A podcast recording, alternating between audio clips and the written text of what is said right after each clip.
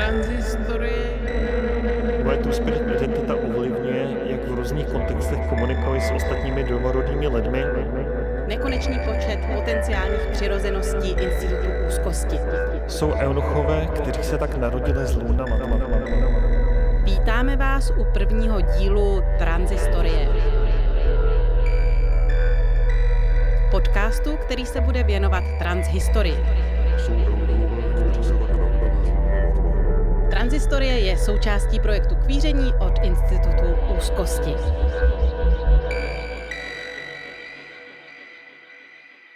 Téma transhistorie dlouhodobě ve své práci zkoumá amerikanistka Jamie Rose, která nás v dnešním i v dalších dílech provede životy a zkušenostmi historických trans osob a přiblíží nám kontext, eh, ve kterých se jejich životy odehrávaly. Pojďme si na začátek Jamie říct, jak se vůbec stalo, že tady spolu dneska sedíme.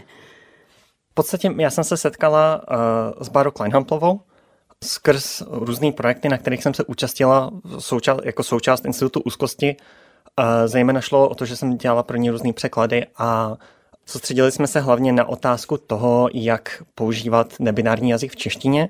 S tím, jak jsme se bavili, tak vyvstalo to, že jsem si uvědomila, že v češtině nejsou dostupná, dostupné informace o transhistorii ať už vlastně mezi cis lidmi, tedy lidmi, kteří nejsou trans, tak mezi trans lidmi samotnými, o tom vlastně, odkud pochází ta identita, odkud vlastně můžu zjistit nějaké své vlastně základy toho, jak to prožívali lidé v hlubší i vlastně v nedávné minulosti, s tím, že často ani neprobíhá kontakt mezi blízkými generacemi.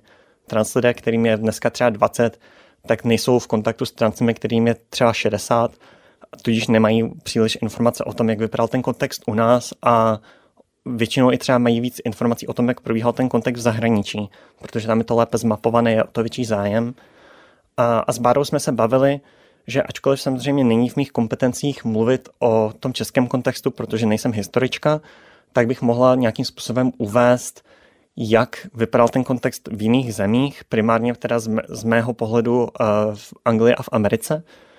A v tomto prvním díle bych i vlastně chtěla začít tím, jak vypadal ten kontext, jak v hlubší minulosti, která je obecně poměrně neproskoumaná a samozřejmě nelze mluvit o moderních identitách tak, jak je známe dnes, tak i vlastně eh, v zemích mimo ten evropský kontext, kde různé transidentity, pokud je tak chceme nazývat, existují a vlastně v dlouhodobé tradici a tradici, která existuje vlastně dodnes, která pokračuje. Mně tohle přijde hrozně zajímavý, protože když se uh, podívám na to, jak se dneska píše o translidech, uh, nebo jak to veřejnost přijímá, tak to vypadá jako, že je to vlastně uh, novinka nějaký naší mileniální uh, generace, ale to, co vlastně ty jdeš nám tady vysvětlovat a ukazovat, ukazuje, že to je věc, která uh, je, jako byla přirozenou součástí historie od nepaměti vlastně. V podstatě jo, da, dají se dohledat nějaké informace o nejen vlastně jako, pokud nechci tady nutně mluvit o transgender identitách nebo transexualitě, jak se to někdy nazývá vlastně u nás v češtině často, ale tady bych chtěla právě zdůraznit to, že mluvíme o trans historii, ne transgender historii, ne transexuální historii, ale chci se právě zaměřit na genderovou diverzitu uh, v tom chápání vlastně slova trans, které existovalo třeba v 90. letech, který vlastně zavedla uh, Leslie Feinberg, uh, s tím, že chci zkoumat nebo se dívat na to, eh, jak vlastně lidé chápali gender ve své době a vlastně omezení toho genderu. Eh, protože samozřejmě jak vlastně pro nás máme nějaká svá dobová omezení toho, jak vypadá gender eh, a toho, jak je vymezený a toho, jak se kdo má oblíkat a tak dále, tak tato vymezení se samozřejmě měnily v čase a v kultuře. A samozřejmě často lidé nebyli spokojení s tím, co jim bylo nabízeno, s tím genderem pracovali nějak kreativně, ať už vlastně se třeba mohli identifikovat přímo na nějaké té binární vlastně lince, buď jako muži nebo ženy, tak i někde mezi. Nemuseli se třeba nutně neidentifikovat s genderem, kterým byl přiřazený vlastně při narození, ale chtěli se třeba oblíkat do, do, do mužských šatů nebo měli preference pro ně, měli preference pro genderové role, které třeba zastávaly ženy a tak dále. A na to bych se tady chtěla zaměřit, tedy trans historie, ne transgender historie, s tím, že samozřejmě nemůžeme používat moderní identitové nálepky pro osoby, které žily v minulosti, v dobách, kdy tyto vlastně identity neexistovaly a nebyly definovány tak, jak my je známe dnes.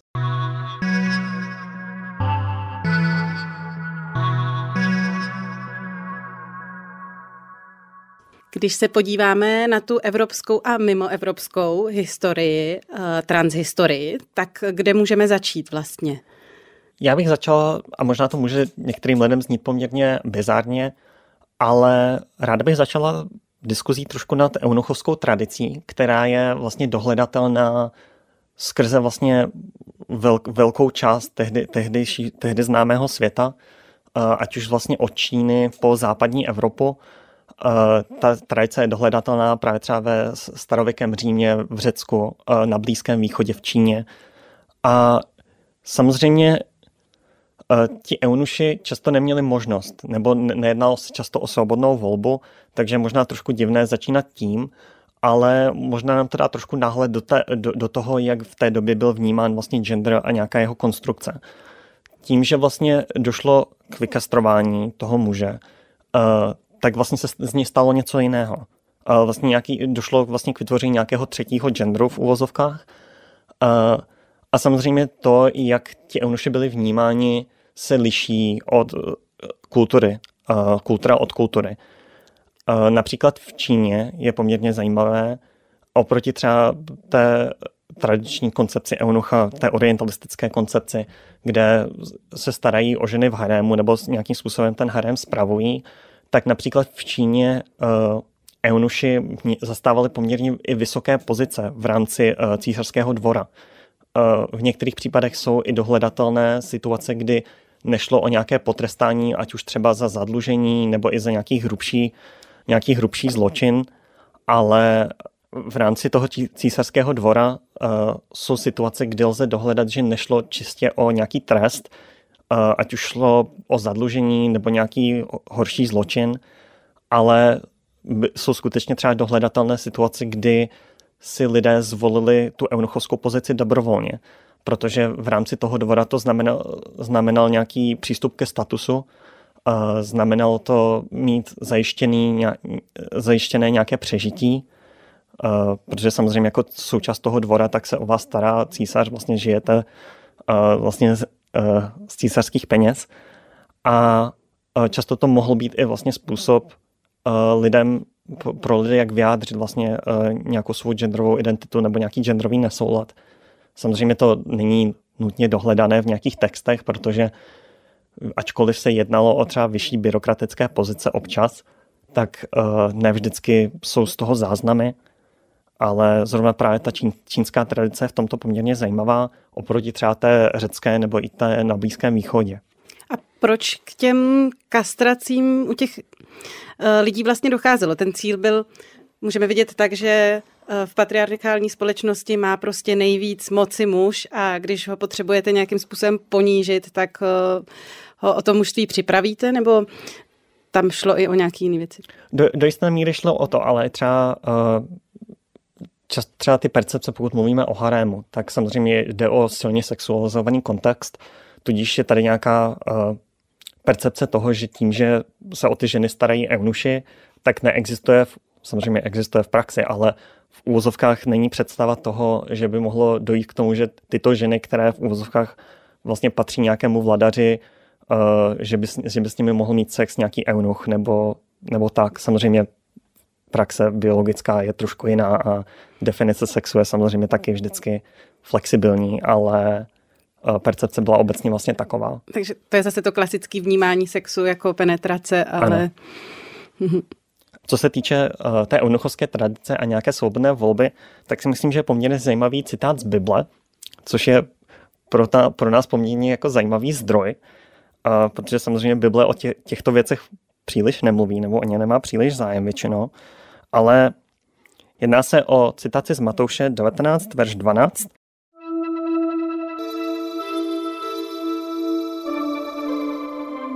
Jsou eunuchové, kteří se tak narodili z lůna matky. Jsou eunuchové, kteří se jimi stali lidským přičiněním a jsou eunuchové, kteří se jimi stali sami pro nebeské království. Kdo to může přijmout, ať to přijme. Je tady vlastně nastíněné nějaké eunuchoství svobodnou volbou a podle toho, co já jsem si vyhledávala, tak vlastně ten eunuch je používaný i vlastně v nějakých těch starších překladech. V češtině to lze dohledat i jinak, ať, ať už jde třeba, že jsou lidé, kteří se, se rozhodnou vlastně uh, o, jít do manželství nebo ne. Je to pře, překládáno vlastně různými eufemizmy, ale uh, jsou tady různé implikace. Samozřejmě v tom překladu je užívaný eunuch a vlastně i v těch teda nějakých těch starších překladech, ale je tady i rozlišení a pro nás je poměrně zajímavé. Máme ty rozené eunuchy, uh, kteří jsou vlastně nějakým nastíněním intersex osob, tedy lidí, jejichž vlastně jakoby fyzický, nějaká fyzická manifestace nějak, uh, nějakého pohlaví není nutně vlastně snadně binari, binarizovatelná. Mm-hmm. Uh, Tudíž je zajímavé, že tady Bible zmiňuje vlastně intersex osoby a tu možnost toho, že někdo může existovat mezi vlastně tou binární tradiční pozicí. A, a zároveň je tam ještě jako explicitně uh, řečeno, že to máme přijímat. Ano, uh, vlastně přijímat, že, to, že toto je realita, že nenutně vlastně nutit lidi uh, do nějakých vlastně těch binárních pozic, což se bohužel v dnešní době a i v minulosti tradičně vlastně pro intersex osoby dělo. Uh, dál tady máme ty eunuchy lidským přičiněním, což je v rámci té eunuchovské tradice takový ten vlastně klasický, taková ta klasická perspektiva, teď již přičiněním někoho jiného, když vlastně nucená kastrace je zde implikována. A potom je tedy eunuch volbou, což je asi jako nejzajímavější, alespoň pro mě, pokud mluvíme o nějaké vlastně transhistorii, ale tady nás asi poměrně trošku jako zklame ten uh, biblický kontext, protože pravděpodobně jde o volbu celibátu, která samozřejmě nadále existuje, ale trošku to otevírá otázky toho, jak vlastně ten celibát probíhal v minulosti, jestli tam nemohlo dojít vlastně k, nějakému, k nějaké vlastně i uh, svobodně volené kastraci přímo, ne, ne jen vlastně rozhodnutím toho, že ten člověk nebude mít sex.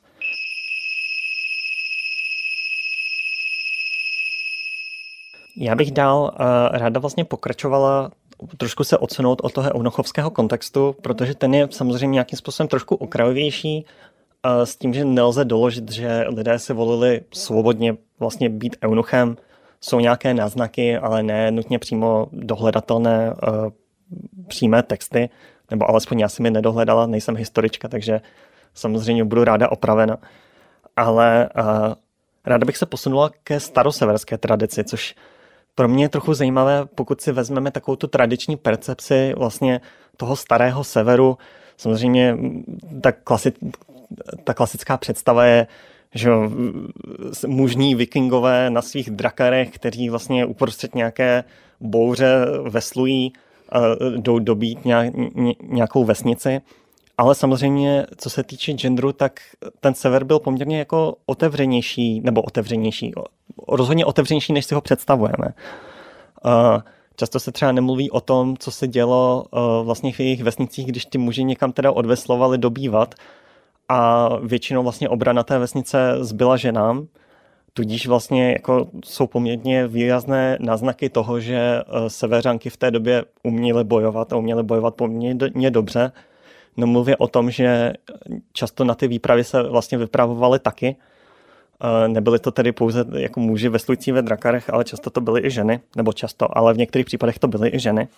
Já jsem dokonce někde slyšela, že i ta tradice uh, toho rovného zasnoupení uh, žen ve těch severských zemích je právě způsobená tím, že ti muži často v těch vesnicích chyběli a, a prostě to museli vzít do rukou ženy. To je poměrně možné, protože to je vlastně uh, ta zpráva toho statku, řekněme v úvozovkách, eh, vlastně často zbývala ženám, pokud tedy, tedy zůstali vlastně během těch nějakých výprav doma, tak neznamenalo, že vlastně musí ten domov jenom bránit, ale musí se vlastně i starat o všechno, co je v tom domě potřeba. Eh, ať už jde, jde teda o nějaké klasické jako v úvozovkách ženské pozice, jako starání se o děti, vaření a tak dále, tak samozřejmě museli vidět, jak se stará o zvířata, jak zorat půdu, jak sklidit a všechny vlastně ty v úvozovkách mužské uh, uh, úlohy museli být schopny zvládnout také, což je obecně vlastně pravdou napříč vlastně celou historii skoro ve všech kulturách, akorát se o tom příliš nemluví, co se dělo vlastně, když ti muži tam nebyli, nebo když byli někde jinde. Uh, vlastně doklady o nějaké genderové diverzitě nebo o nějakých zajímavých vlastně věcech týkajících se nějakého vlastně trans vyjadřování nebo nějaké vlastně kulturní tradice v rámci toho lze dohledat uh, na tom starém severu už vlastně v Edě, což je, nebo v Edách, řekněme, které jsou vlastně jedními z centrálních dokumentů, jak my o té kultuře víme, jak známe její mytologii a jak známe vlastně ty, ta klasická božstva, jako jsou Thor a Odin a Freya a tak dále. A to je z jakého století?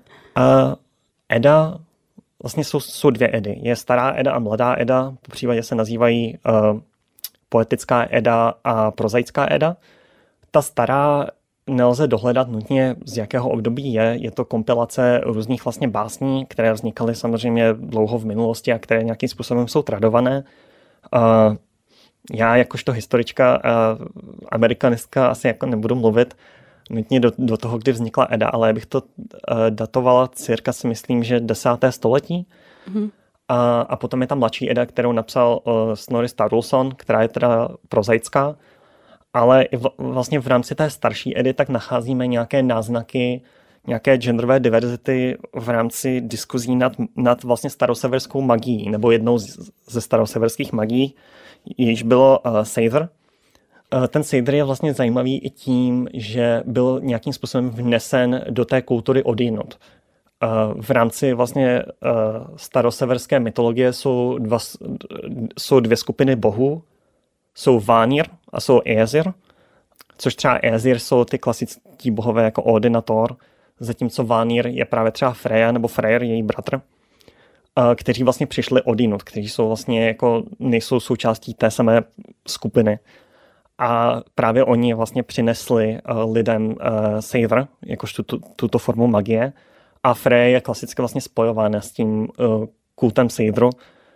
Saver je teda, jestli to správně vyslovuju, výraz pro magii. Uh, Obecně to znamená, těch, těch významů to má víc, ale často je to překládáno čistě jako magie. Většinou se jednalo o nějaké, nějaký způsob předvídání budoucnosti.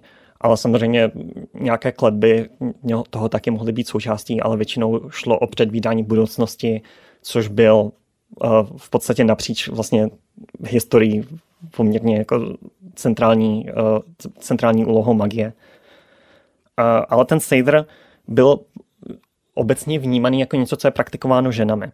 Uh, ale jsou doklady o tom, že se Seidru účastnili i muži.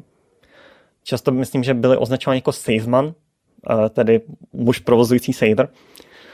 A jsou náznaky toho, že součástí Seidru bylo převlékání se do ženských šatů, pokud ho provazovali muži, protože samozřejmě asi, asi šlo o nějaký specifický jako kontakt uh, uh, vlastně s femininitou a i různé vlastně sexuální akty, uh, ať už vlastně uh, skutečné nebo nějakým způsobem ritualizované, uh, již součástí měla být hůl, uh, která je dohledatelně potenciálně spojována uh, s falickými symboly. Uh, co se dělo s tou holí, samozřejmě si můžeme představit asi sami, pokud se s ní dělo něco, pokud to nebyl čistě rituál ale uh, obecně, pokud muž uh, praktikoval sejder, tak byl nějakým, společ, nějakým způsobem uh, vystraněn ze společnosti, byl vnímán vlastně jako, jako zženštilý.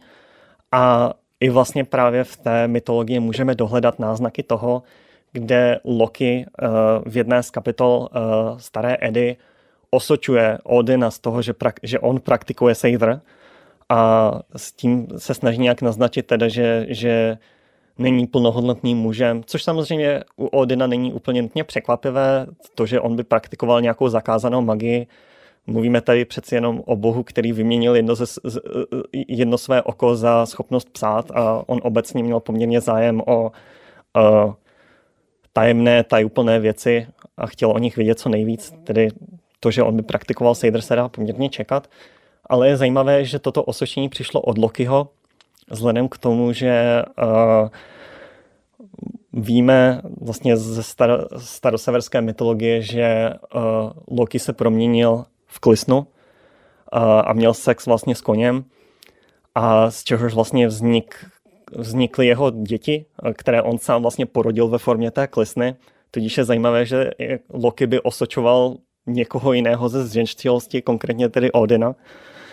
Ale uh, ten Seidr je právě v tomto poměrně zajímavý, že uh, jde o nějakým způsobem pro muže o urážku toho, že jako označíte z toho, že ten Seidr provozují.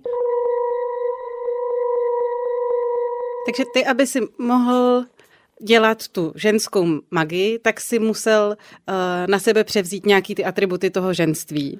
Ale to tě zároveň vylučovalo nějakým způsobem z té společnosti. Potenciálně ano.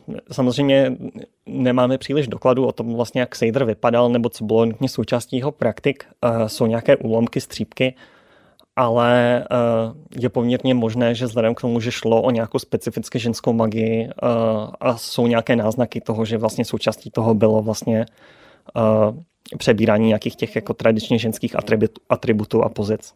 A pak toto božstvo vlastně používá, aby oh, nějakým způsobem obhájilo vlastní maskulinitu, tak nařkává ano, uh, kon, kon... druhýho boha z toho, že taky není dostatečně maskulinní. Ano, pravděpodobně jde o to, že Loki se snaží bránit svou vlastní v úvozovkách mužskou část a že tím, že osočuje vlastně Odina z nějaké ženštilosti.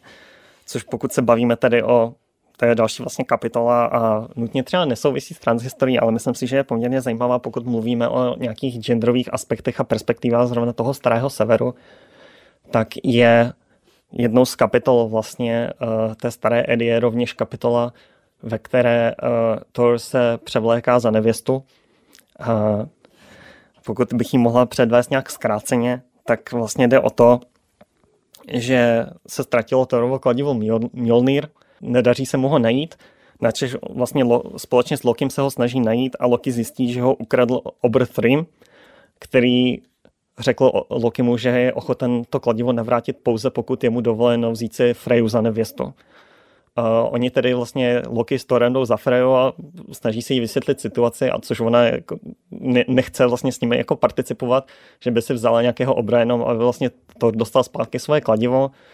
A oni tedy jako neví, co mají dělat. A vlastně Heimdall, což je další vlastně bůh, přijde s nápadem, že Thor by se mohl pře- převlít za Freju a že by si vlastně mohl toho obra vzít sám.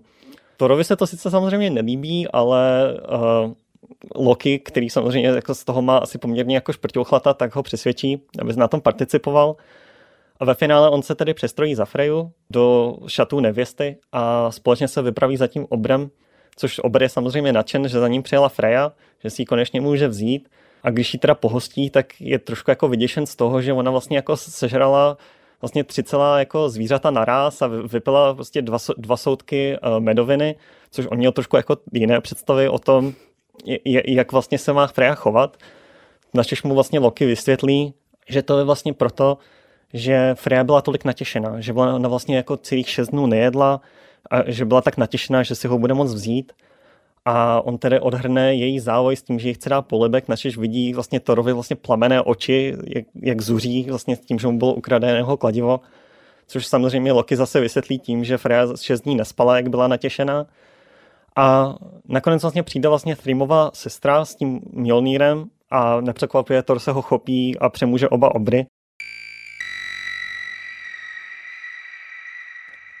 Já jsem chtěla tady ukázat aspoň trošku uh, úsek z Dream Squeeza, což je ta báseň, uh, o které se bavíme, protože uh, alespoň trošku ve, ve té staroseverštině, uh, protože jsem chtěla ukázat, uh, jaký, báseň, jaký, ten, jaký ta báseň má rytmus a nějakou to aliteraci, která by se nedala dát do překladu. Vrýdr varda Vingthor er hanvaknázi, oxins hamars oxaknádi, skegnam ad hrista skörnam ad dia, rävhjärtar om att trifask. Och han satt orda alls först och vas. Hör nu Loki, vad ek nu mäli, er ej vet, hjärtar, hjärtar skärgi. Och han san orda alls först och kvad. Hör nu Loki, vad ek nu mäli, er ej vet, Jardarhvergi, ne upchimnis, as orstoldin hamri. Máme tady v tomhle příběhu to, že vlastně ten nejmužnější v úvozovkách z bohu je, je ochoten vlastně převlít se do ženských šatů s tím, aby vlastně dosáhl svých cílů. A je zajímavé to právě nad tím přemýšlet právě v kontextu toho Seizeru, s tím, že vlastně Freya samotná je s tím Seizerem spojována, s tím, že Thor se převlíká do ženských šatů, eh, s tím, aby dosáhl vlastně nějakého, eh, nějakého svého cíle. Tam je to samozřejmě zjednodušeno tím, že Thor je v uvozovkách tím nejmužnější z bohu, tudíž to, že on si jednou převlékne do nějakých ženských šatů, tak samozřejmě mu na jeho maskulinitě nějak asi jako neubírá, ale tak to je vlastně i, i, i taková klasická věc, kterou můžeme vidět ve školních třídách, že ty nej uh, populárnější kluci se můžou převlíkat za uh, do holčičích šatů při nějakých příležitostech a není to považovaný za nic uh, z ženštilýho, uh-huh. zatímco když to udělá někdo, kdo není tak populární, tak uh, se mu všichni vysmějí. Samozřejmě, protože ta jejich maskulinita je nějakým způsobem už vlastně vrytá a, a ne, to, to, že jednou vlastně nějakým způsobem ji překročí, tak není nutně bráno jako, že jí uh, kompletně vlastně uh, se jí vzdávají nebo něco takového.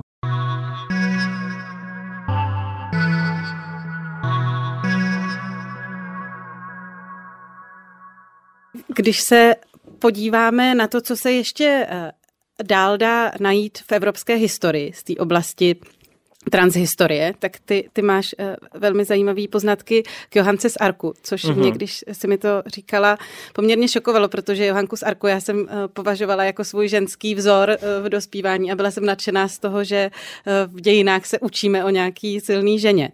Tak jak to s ní vlastně bylo, nebo jak to můžeme popsat uh-huh. z toho, co o ní víme?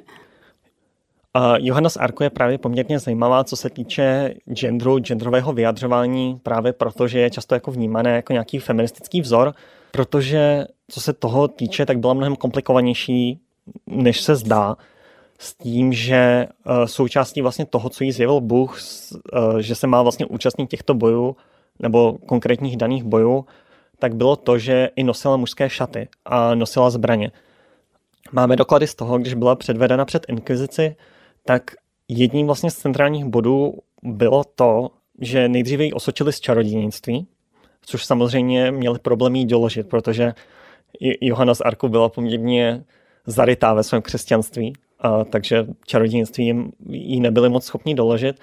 Ale další věc, ze které ji osočili, bylo právě to, že eh, nosila mužské šaty, že vlastně eh, se účastnila eh, vlastně nějakých významných křesťanských rituálů v těch mužských šatech.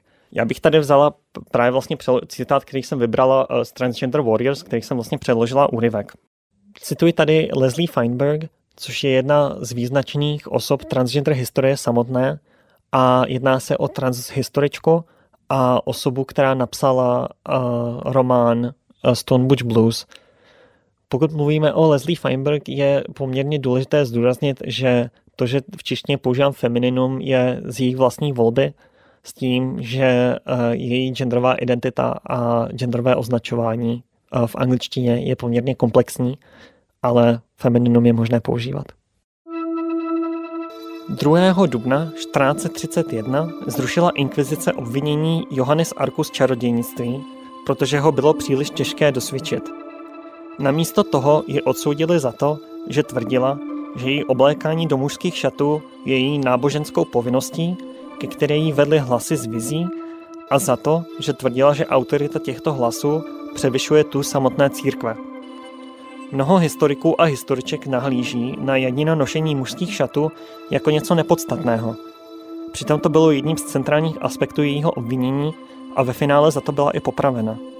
Následující doslovný citát ze soudního jednání nad jejími výslechy přitom ukazuje, že soudcům nevadilo pouze to, že nosila mužské šaty, ale že celkově vystupovala jako muž.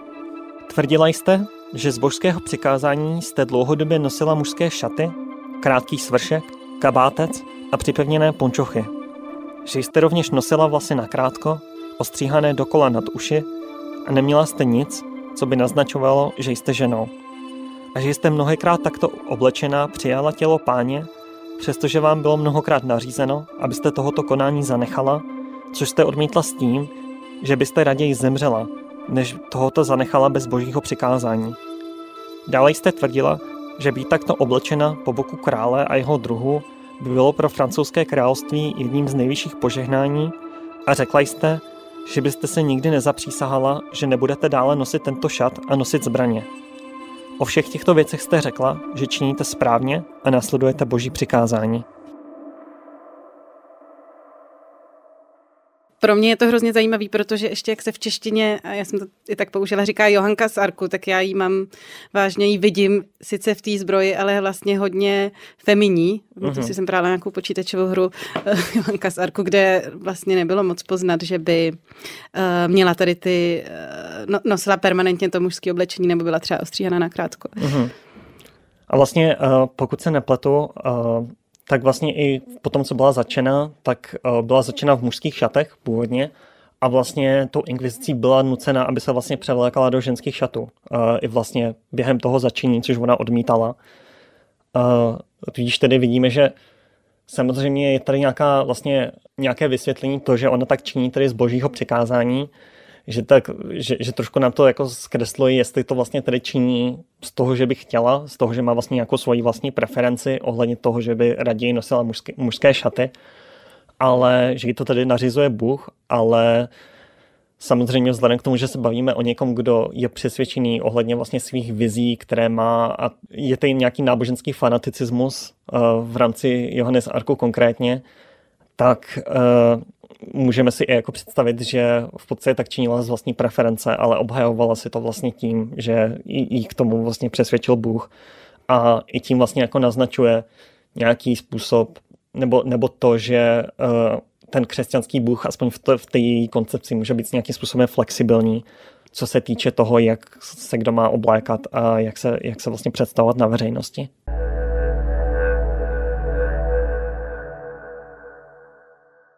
Johanou z Arku můžeme prozatím uzavřít tu evropskou část jeho historie a podívat se uh, na to, jakým způsobem uh, vypadaly životy nebo jak vypadají záznamy, které máme o životech uh, trans, z transhistorie mimo tu naší Evropu.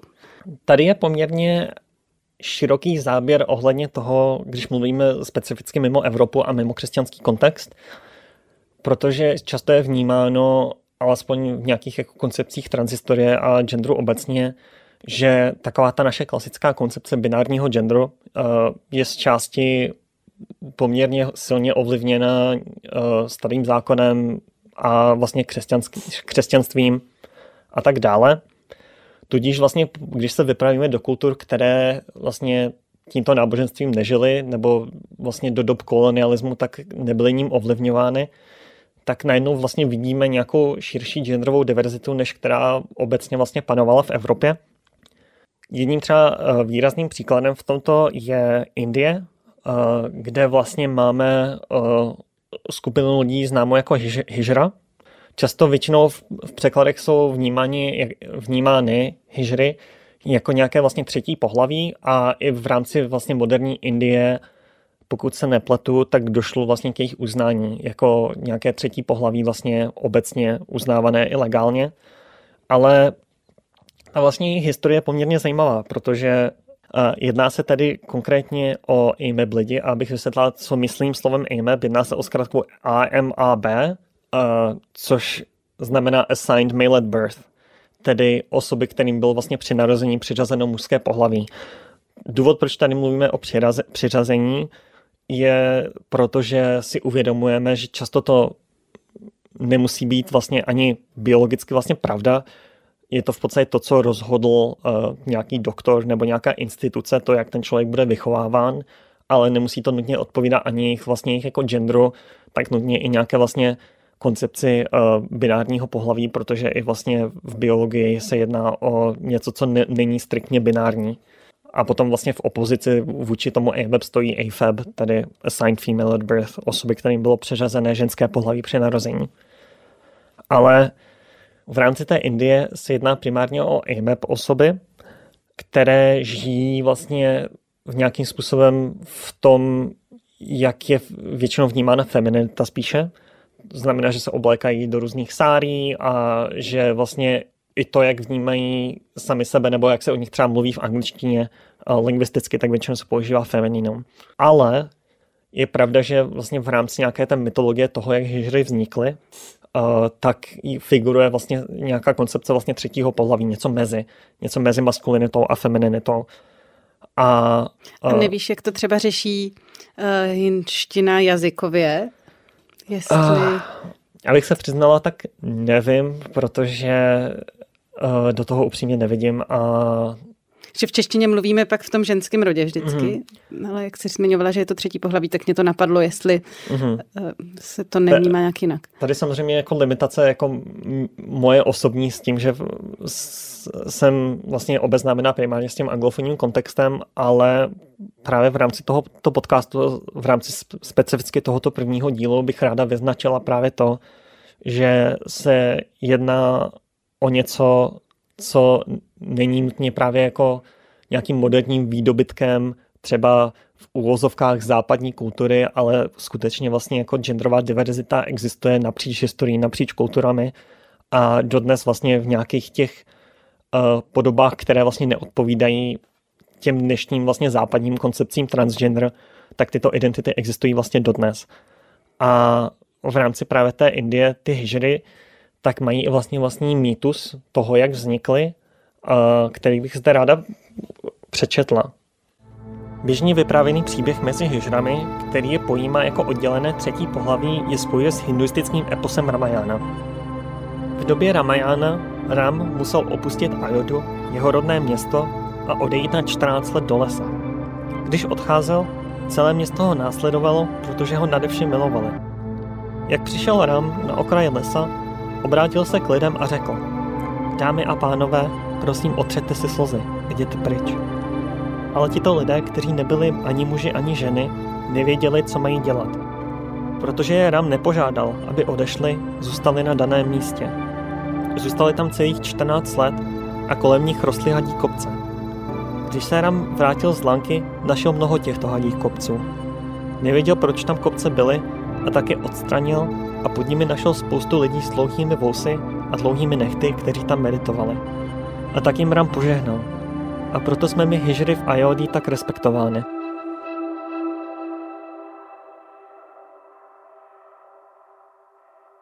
Uh, toto je citace Serena Nanda, The Hijras of India, Cultural and Individual Dimensions of Institutionalized Gender Role. Je vlastně jako i, i naznačuje nějaké vlastně oddělené vnímání sebe od zbytku společnosti s tím, že oni vlastně zůstali, uh, ty hijry vlastně meditovali tam sami u toho lesa a vlastně i v dnešní době vidíme, eh, že došlo k tomu, že jsou nějakým způsobem eh, marginalizovány. Eh, v minulosti, pokud se nepletu, tak většinou byly právě jako poměrně význačnou součástí společnosti, ale vlastně s nástupem britského kolonialismu v Indii, tak došlo vlastně k jejich poměrně výrazné silné marginalizaci. A dnes vlastně žijí často vlastně na okraji společnosti, přežívají tím, že většinou třeba chodí na různé slavnosti, protože přece jenom dále vlastně hijry zaujímají nějakou specifickou vlastně náboženskou funkci. S tím, že jsou vlastně v kontaktu jak s ženskými božstvy, tak s mužskými božstvy a mít vlastně třeba na svatbě hijru je bráno jako nějaké si požehnání a často vlastně dostávají i peníze za to, aby se nějaký vlastně těchto slavností účastnili. Já jsem vlastně se s tím setkala uh, i během jednoho workshopu, který jsem dělala uh, v rámci jednoho korporátu, kde jsem vysvětlovala vlastně jako genderovou diverzitu a specificky jsem uh, vysvětlovala vlastně transgender lidi. A potom vlastně po té přednášce se uh, tam přihlásil vlastně jeden in, který tam pracuje v té firmě a on vlastně jako říkal, že oni vlastně mají v Indii trans lidi taky a že vlastně na, na, na své svatby, že si vlastně jako přizvali uh, aby jim tam vlastně požehnali. Takže vlastně i nějaké to vnímání, nějaké té souvislosti mezi nějakými těmi vlastně moderními koncepcemi toho, co je být transgender a těmi hijrami nadále existuje.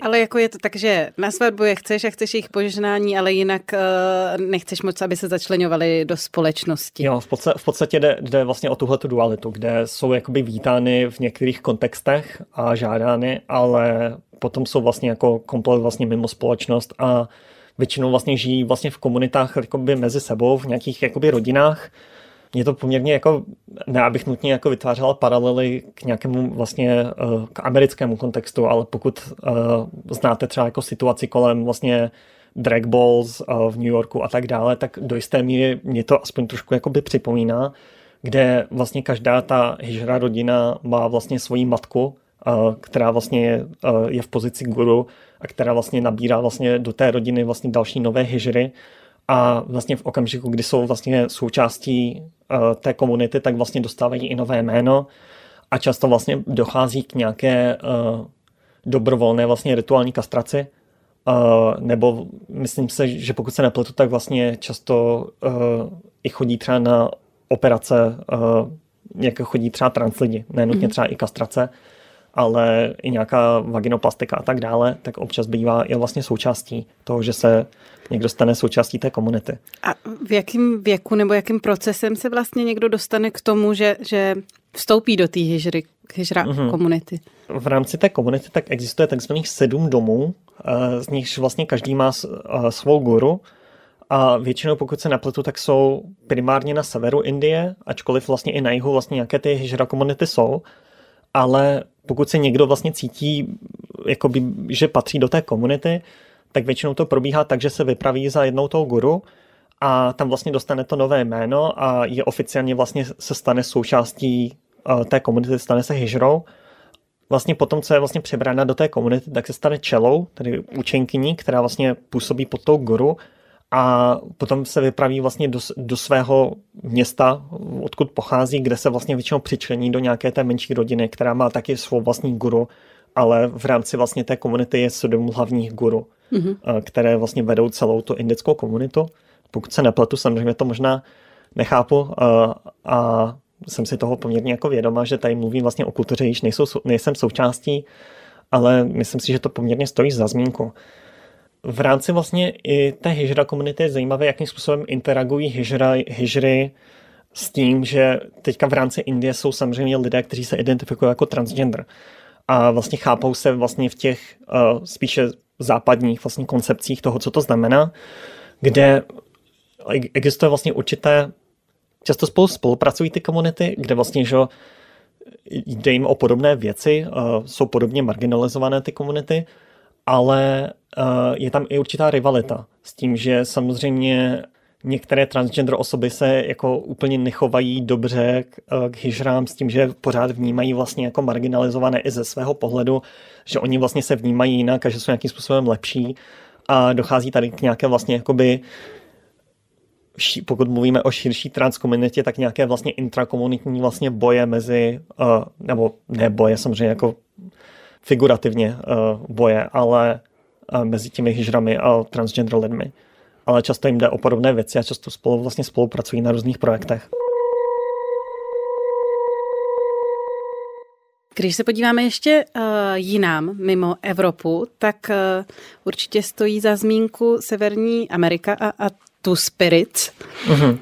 Vlastně, co se týče těch Two Spirit osob, tak je to pro mě třeba jako zajímavý kontrast uh, s tou hijra komunitou, s tím, že pokud mluvíme vlastně o hijra lidech, tak vlastně ta identita i vlastně pod tím jménem existuje velmi dlouho. Uh, doklady vlastně o hijrách jsou už vlastně z dob mugalské Indie, tedy vlastně Indie pod muslimskou nadvládou tehdy, ale vlastně Two Spirit pod tímto názvem je moderní identita, která vznikla v reakci na eh, termín eh, berdáše, eh, který vlastně používali kolonialisté většinou původně z Francie, ale potom samozřejmě z Anglie také a označovali tak vlastně původní obyvatele Severní Ameriky, které považovali za zženštilé nebo nějakým způsobem vlastně tam je implikace homosexuality a zženštilosti a samozřejmě tyhle ty věci, tak jak jsou vnímány společností, zvlášť evropskou, tak jdou často ruku v ruce, ačkoliv samozřejmě v praxi to tak většinou není. Ale ten, ten termín, ačkoliv vlastně tu spirit je nový termín, tak jako koncept v rámci těch jednotlivých skupin a komunit v Severní Americe to nový koncept není. Je to vlastně hromadné označení pro to, co vlastně v rámci těch komunit a skupin vlastně existovalo velmi dlouho s tím, že třeba doklady o vlastně podobných praktikách jako ty two spirit praktiky lze dohledat až vlastně třeba v severní Asii, na Sibiři, odkud my víme, že vlastně uh, ti původní američané se dostali vlastně do Severní Ameriky skrze Sibiř, takže vlastně i nějaké jejich vlastně velmi, velmi, velmi vzdálení bratranci mají velmi podobné tradice, co se tohohle týče. Ale uh, v rámci těch jednotlivých kmenů, komunit, skupin, tak všude je to vnímáno trochu jinak. S tím, že některé vlastně to vnímají, mají proto jiné označení, mají proto jiné slovo, ale v některých jde třeba o, o přístupnost právě jak AMAP osobám, tak AFAP osobám, že, že vlastně mohou nějakým způsobem pracovat s genderem a většinou jde o nějakou vlastně náboženskou pozici rovněž, jako vlastně i u těch hyžer, s tím, že měli přístup jak vlastně eh, k mužským bohům, tak k ženským bohům, tak i vlastně v tom případu tu spirit v některých vlastně kmenech to tak fungovalo, eh, že byly vnímány, že eh, nebo vnímáni, že mají vlastně přístup do nějaké náboženské reality, kterou vlastně binární osoby nevidí. A ale zase v jiných kmenech to bylo jinak. V jiných kmenech to byla čistě třeba implikace sexuality, nebo to bylo přístupné pouze AMAP osobám, nebo pouze AFAB osobám. Je to přeci jenom enormně rozmanitá kultura a nelze tady mluvit... Co to znamená, že to bylo implikace sexuality, že to byli lidi, kteří měli jinou sexuální orientaci, nebo... Jo, že, že nešlo třeba nutně o, o nějakou jinou genderovou identifikaci, ale že ten termín, který třeba ten konkrétní jazyk měl uh, pro ty osoby, tak vlastně spíš implikoval sexualitu, než nutně nějakou vlastně eh, diverzní vlastně genderovou identifikaci. A vlastně ten termín Two Spirit byl zvolen jako, jako nějaké vlastně zjednocení těchto těch všech termínů, protože samozřejmě mluvíme-li o Severní Americe, tak a vlastně původních obyvatelích Severní Ameriky, tak většinou vlastně pokud jde o nějaký aktivismus, tak uh, je často potřebné ho provozovat skupinově, jako pod jednou vlajkou, ačkoliv samozřejmě ty různé kmeny a skupiny vlastně mají samostatné kultury, které jsou samozřejmě nějakým způsobem historicky provázané, ale jsou rozdílné, tak vlastně tento termín vznikl jako sjednocení.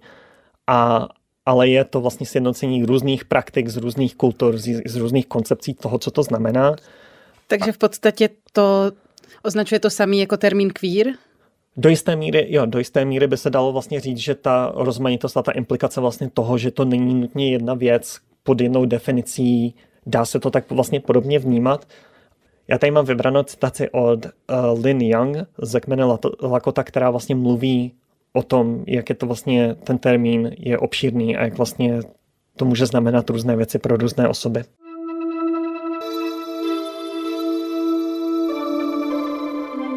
Být two spirit znamená pracovat s genderem, ale nemusí to nutně být transgender zkušenost. Domorodá osoba s transgender zkušenostmi se určitě může identifikovat jako two spirit, ale domorodí lesbičtí, bisexuální nebo homosexuální osoby se mohou pod tímto širokým označením stotožňovat také. Je zde také prostor pro domorodé genderqueer, genderově nekonformní a jiné nebinárně se identifikující osoby. Být two spirit znamená v první řadě být domorodá, spojená s původní kulturou a mít své základy v naší domorodé historii. S obnovou tradičního domorodého učení, kulturní regenerací a konzervačním vztahám se tu spirit identity stanou také nedílnou součástí naší budoucnosti. Být tu spirit znamená zasadit se do domorodého světonázoru, který je zcela odlišný od koloniální evropské společnosti, která vyrostla kolem nás. Domorodý světonázor se zaměřuje na genderové vyjadřování a identitu, nikoliv na sexuální orientaci. Tyto nálepky a koncepty nelze jednoduše sloučit. Two Spirit je můj gender. Moje Two Spirit identita ovlivňuje, jak v různých kontextech komunikuji s ostatními domorodými lidmi, ovlivňuje můj celkový přístup ke světu a co je nejdůležitější, ovlivňuje to, jak prožívám a vnímám sebe sama. Genderový konstrukt Two Spirit je takový, kde mužský a ženský duch koexistují v jedné bytosti – Každý tu spirit člověk vnímá svou identitu jinak. Její prožívání a vyjadřování je jedinečné. Pokud byste v jedné místnosti schromáždili 10 domorodých lidí, kteří se identifikují jako tu spirit, což je vždycky úžasné, pravděpodobně byste dostali tolik různých výkladů tohoto pojmu, kolik je tam lidí.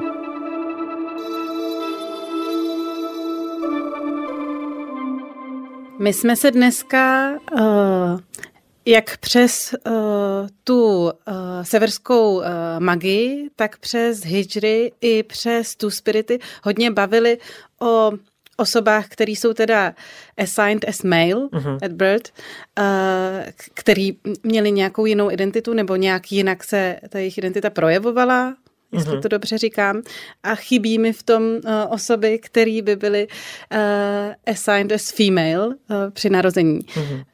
Uh, proč to tak je? Dostaneme se k tomu třeba příště? Určitě. A já se na to upřímně těším. Já jsem si byla vědomá, vlastně, když jsem tohleto sestavovala, že tam jsou určitý limitace ohledně toho, že se bavíme primárně o AMAP osobách a upřímně to tam taky chyběla vlastně ta, ta další perspektiva. Ale je třeba říct, že mluvíme-li o nějakých vlastně uh, uh, patriarchálních společnostech, tak většinou, pokud se psalo o nějaké genderové diverzitě, tak uh, často šlo právě o genderovou diverzitu v uvozovkách mužů. A tady mluvím hodně v uvozovkách, protože samozřejmě pokud maskulinitu bereme jako nějakým způsobem nadřazenou v rámci toho patriarchátu, tak je mnohem vlastně význačnější, pokud ji někdo odmítá pokud někdo odmítá vlastně tu tradiční koncepci maskulinity, je to vlastně mnohem větší kritika toho systému samotného, než pokud někdo, kdo je AFAB, assigned female at birth, uh, aspiruje k tomu lepšímu pohlaví. k maskulinitě. A samozřejmě v, i v dnešní době se toto používá jako argumenty proti trans lidem a já jsem si toho poměrně vědomá, ale je potřeba právě jako zdůraznit, že často ty záznamy, které máme, tak se soustředili víc na to, co je v úvozovkách divnější a zase opět hodně v úvozovkách divnější. A je to jeden z těch důvodů. Samozřejmě tady další, eh, pokud mluví, mluvíme o, o tom, vlastně, jak se i píše vlastně queer historie, jo? že často uh, jde vlastně o margi, marginalizaci uh, eh, AFEB hlasu a menší zájem o ně.